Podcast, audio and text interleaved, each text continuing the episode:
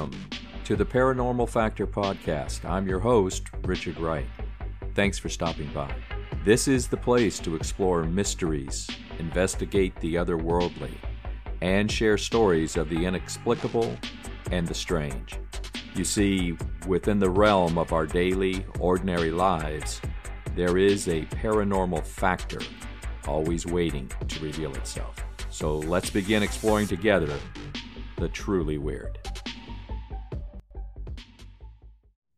Welcome, listeners, and thanks for joining us on the Paranormal Factor podcast.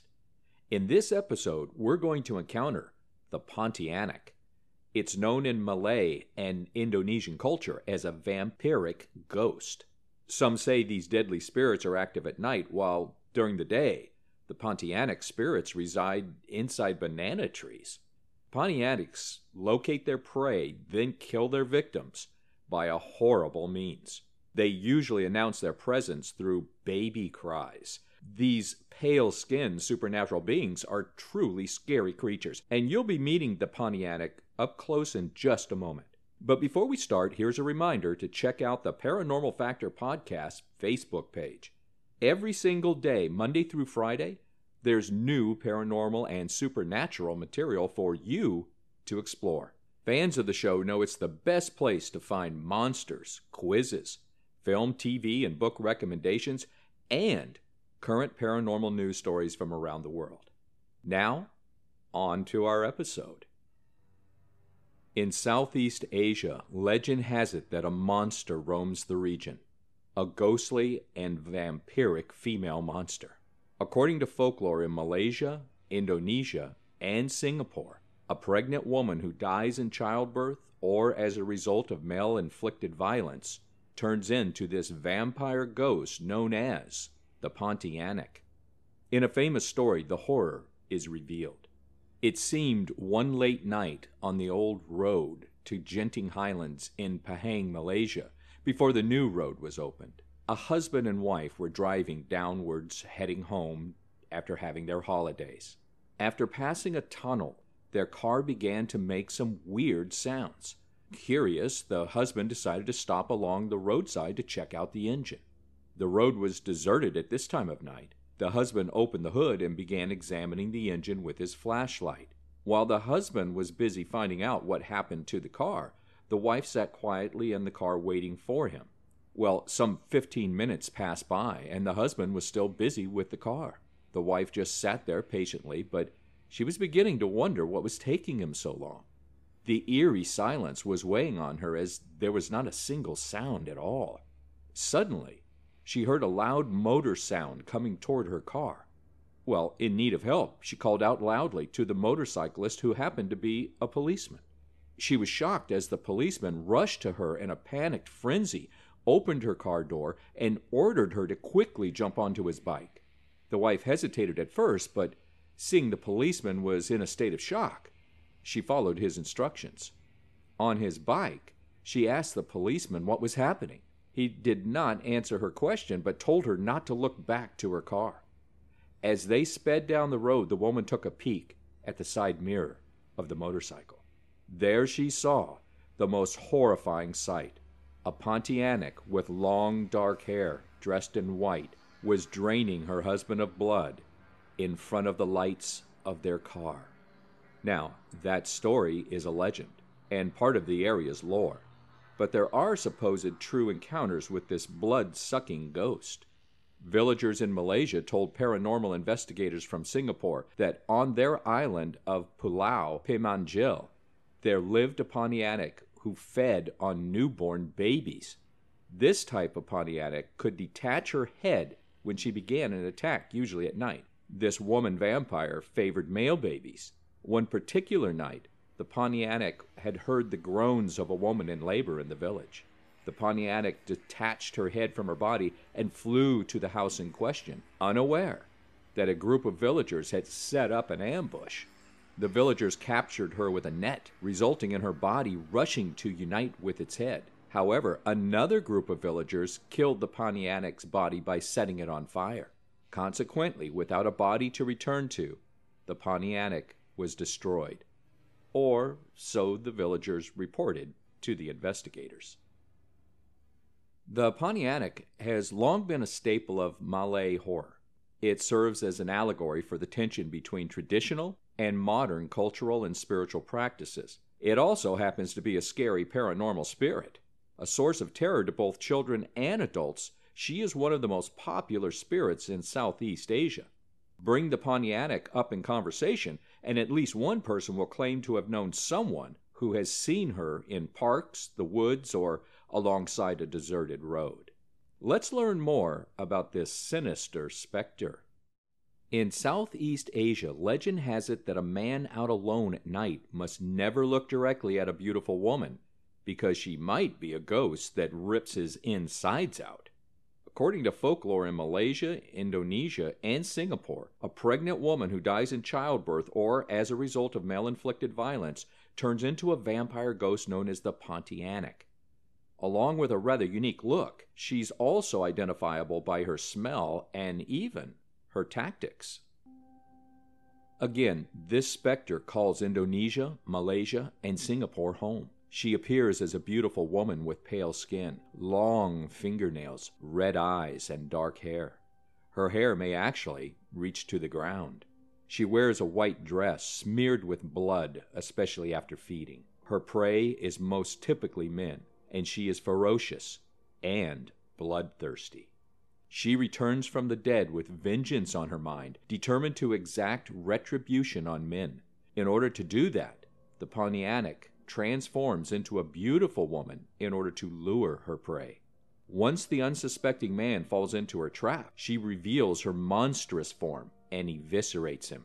Horribly, her long fingernails sink deeply into his body to rip out his internal organs. What does she do then? She eats them leaving behind a bloody scene of horror. Weirdly, during the day, the Pontianak often hides in banana trees, although she's also been seen perching in trees like a bird. But when darkness falls, she feeds. When the Pontianak is near, dogs will howl and you'll smell a floral scent. If the environment becomes unusually quiet and dogs whine, she's said to be near. Suddenly, that floral smell is replaced, you'll abruptly notice a stench of decay, of rotting flesh. And then, as you start to become very frightened, your skin crawls as you hear the cries of an infant or feminine laughter. By that time, it's too late for you. So, how do Pontianak locate their prey? The main way is by sniffing clothes that are left out to dry. Due to fear of the Pontianak, many Malays refuse to keep their clothes outside at night. As we noted earlier, usually they announce their presence through baby cries. It's said that if the cry is loud, the spirit is far away. But if it is soft, then she is nearby, maybe right next to you. It's also said that if you hear a wolf dog howl, then she's far away. But if it's whimpering, again, she's nearby. The good news is the Pontianak is a nocturnal creature that only hunts under a full moon. During the days and other nights, they just hide outside. More good news? They're rarely seen in homes, preferring to make their hunts outside. Mode Azadi saw one in 2002 at Kuala Pelah in North Singapore. It just stood there on the roadside, he said. It was dusk at that time and raining. Its clothing, it wore white. And the hair, oh my God, so shiny, straight, and it reached the ground. An encounter Mode will not soon forget. Is there anyone safe from them? Well, the answer to that question is no, because it's not only men that are in danger from being victims of Pontianaks. Babies and women are not safe from them either. They're known to eat babies and cause harm to pregnant women that might cause miscarriages. And if a woman is killed by the Pontianak or her spirit is captured by the bloodthirsty entity, then they themselves will become a Pontianak as well. Now, some researchers argue that the Pontianak evolved from another type of vampire known as the Langsuir, while others believe that the Pontianak is actually a child of the Langsuir. Walter William Skeat, an author and researcher in Malay folklore, writes that a Pontianak was formed after a woman of dazzling beauty died from the shock of hearing that her child was stillborn. On hearing the terrible news, she clapped her hands and, without further warning, flew whinnying away to a tree upon which she perched, Skeat said. His research shows the Pontianak is known to wear a green robe, accompanied by a mark of beauty, her tapering nails and long jet black hair, which she allows to fall down to her ankles. Most believe she lives like an owl perched on trees, while others believe she lives near banana trees. Stories have said it that her hair is left that long to hide the hole in the back of the neck through which she sucks the blood of children, says Skeat. While most believe her main targets are men, others believe the creature specifically targets newborn babies. But if you're unfortunate to run across this female vampire ghost, what should you do? Is there any way to defend yourself if running away is not an option? Well, indeed there is. Countermeasures. To fend off a Pontianak, you must plunge a nail into her neck. This is not an easy feat. Like all vampires, she possesses supernatural strength. It will take many to hold her down while the nail is driven in. It's said as long as the nail is there, she'll become a flesh and blood woman, unless the nail is removed. A variation based on Malay mythology is the strategy to combat a Pontianak by catching her and cutting her nails and hair. Then you must stuff the hair and nails into the hole behind her neck. Again, watch out for that superhuman strength. Skeat explains this method will turn the Pontianak into an ordinary woman as well. Encounters. Ozzy Fidesz's friend probably could have used that information. Ozzy relates a story of an encounter with the scary specter. A friend of mine in university needed to go to the bathroom in the middle of the night, and this thing came out from the bathroom. At first, it looked like a friend of hers, until it started to eerily laugh and then started shrieking before floating away. The friend described the thing she saw as humanoid, dressed in white, with long black hair. Yitra Sugiarto had a much more personal encounter that left her shaken. She reports I met it once. It disturbed me when I was sleeping. She laid down on my body. I pushed her away, for I was shocked. About 10 seconds and she was gone. But my friend, who was able to see her, told me that she actually, when I had gotten up, she was still there near me. Indeed, I still could feel it at that time. And while working in Raton, Roy Bowie experienced the following. In 1993, I was working in Batam developing a semiconductor industry setup. There was only one good hotel to stay in then, and it was located at the end of the island away from town. Uh, the road from town to this hotel only served this hotel, no homes or businesses on it. One night after our dinner, we drive back to the hotel from town. The road's really dark, uh, with no light. Sounds corny, but it was also foggy. Just before we reach the hotel, our car lights detect a lone lady in white with very long black hair with her back facing us. Uh, she seems to float across the road. I was sitting in front, and all of us saw the figure. We were scared, but none of us said anything. Total silence. After the lady figure crossed to the other side of the road, my colleague sped up. None of us even dared to turn around. Not until we reached the hotel did we even talk about what we had witnessed. Sightings of the Pontianak have never ceased through the years. About two years ago, two young Singapore soldiers were caught on video getting spooked by a Pontianak. Even more recently, the recording of what is said to be a Pontianak cry even made it into the Malaysian Malay language daily newspapers be it seducing men with her supernaturally attractive features, or actively attacking them in her nightmarish form. It appears like there's not much holding the Pontianak back from spreading terror and going on her killing sprees every time the sun goes down. If she's real, that is. Skeptics are quick to point out an easy misidentification. The barn owl, white in color, commonly found in cemeteries, is often mistaken as a Pontianak say skeptical investigators. They point out someone startled might easily mistake something mundane for sights of the paranormal. For the skeptics, more often than not, people imagine they have witnessed a ghost rather than reasonably concluding it was probably just an owl. And then there's the more practical aspect to this folklore. It's the same as we've seen many times regarding dangerous and malevolent creatures hunting in the darkness of night. Creatures like the Rougarou, Hellhounds, La Llorona, and the Pontianak provide the basis for a cautionary tale, a tale to control unsafe or reckless behavior. The Pontianak ghost is said to usually appear as a beautiful woman walking along a lonely road. As such, the story might be told to discourage young men from disturbing lone women when they encounter them. And we have seen many times in the past, it may serve as a caution to children against being out after dark and away from home, an effort to keep them close by and safe. The caution may even be based on modesty and appearance. Young girls are often ordered to tie their hair back by elderly relatives, otherwise, they'll look like the Pontianak.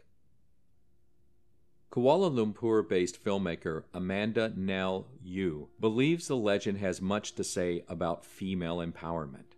Eu notes, She can walk alone and not have to be accompanied by a man.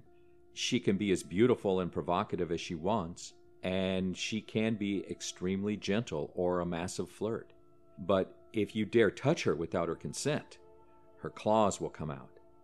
Some may view the Pontianak's violence as morally questionable, but according to Eu, it can be interpreted as a form of power and freedom.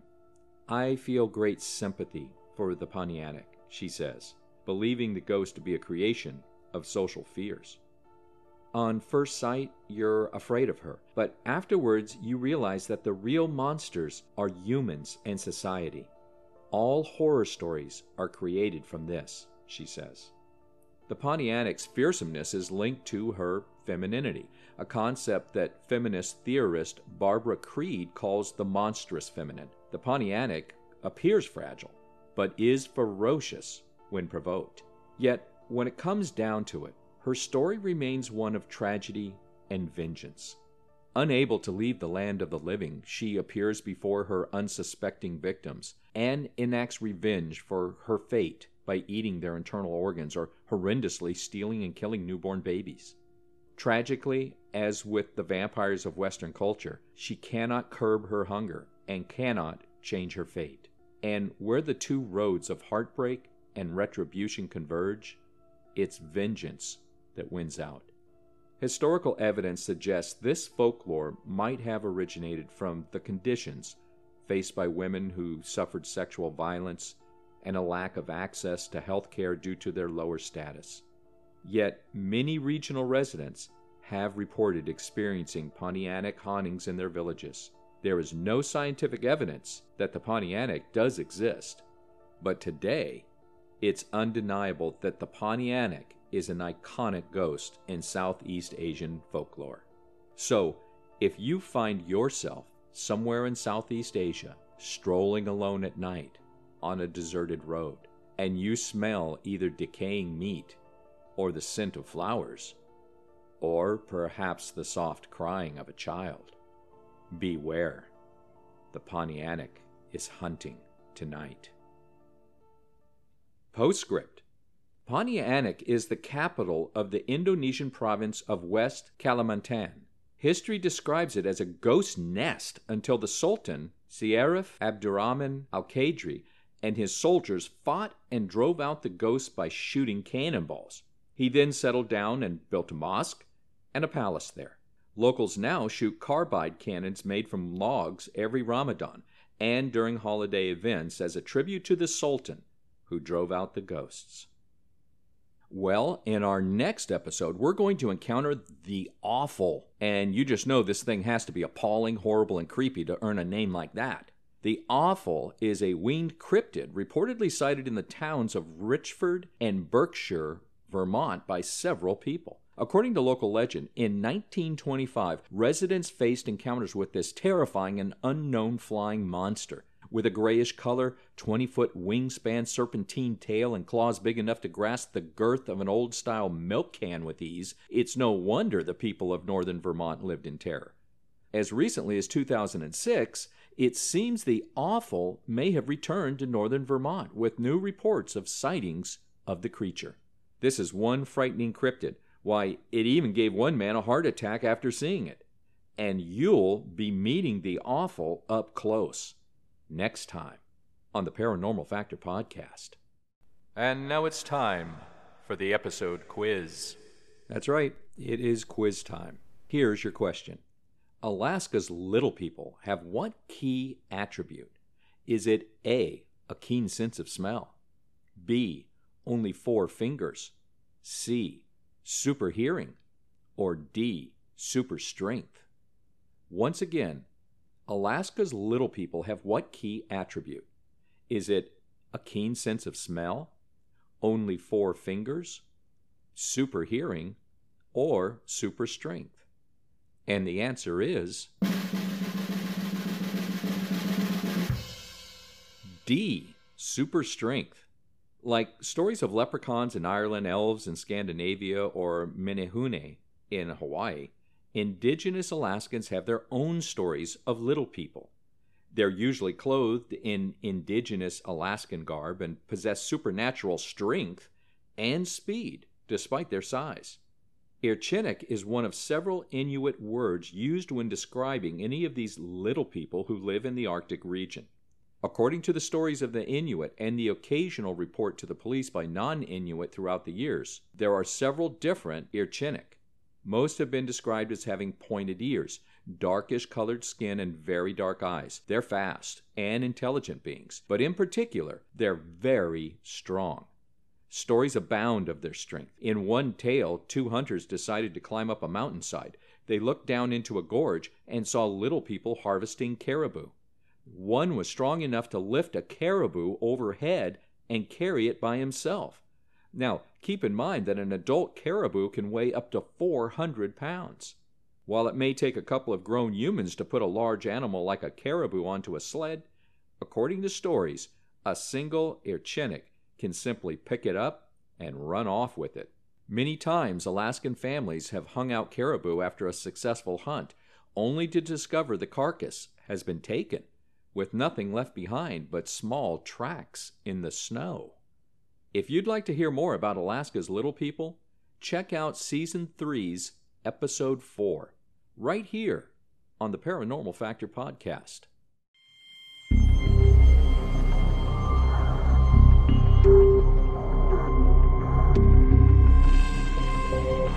Well, that'll do it for this episode. A theme song is Knockers by Cinco, courtesy of Uppbeat Music. Hey, before you leave, if you could, please do me just two favors. First of all, if you did enjoy the show, please leave a like on your favorite listening application. And secondly, if you liked what you heard, please spread the word. Love to have some new listeners out there to join you. I'm your host, Richard Wright. Keep your eyes open for the unusual, folks, and thanks for stopping by.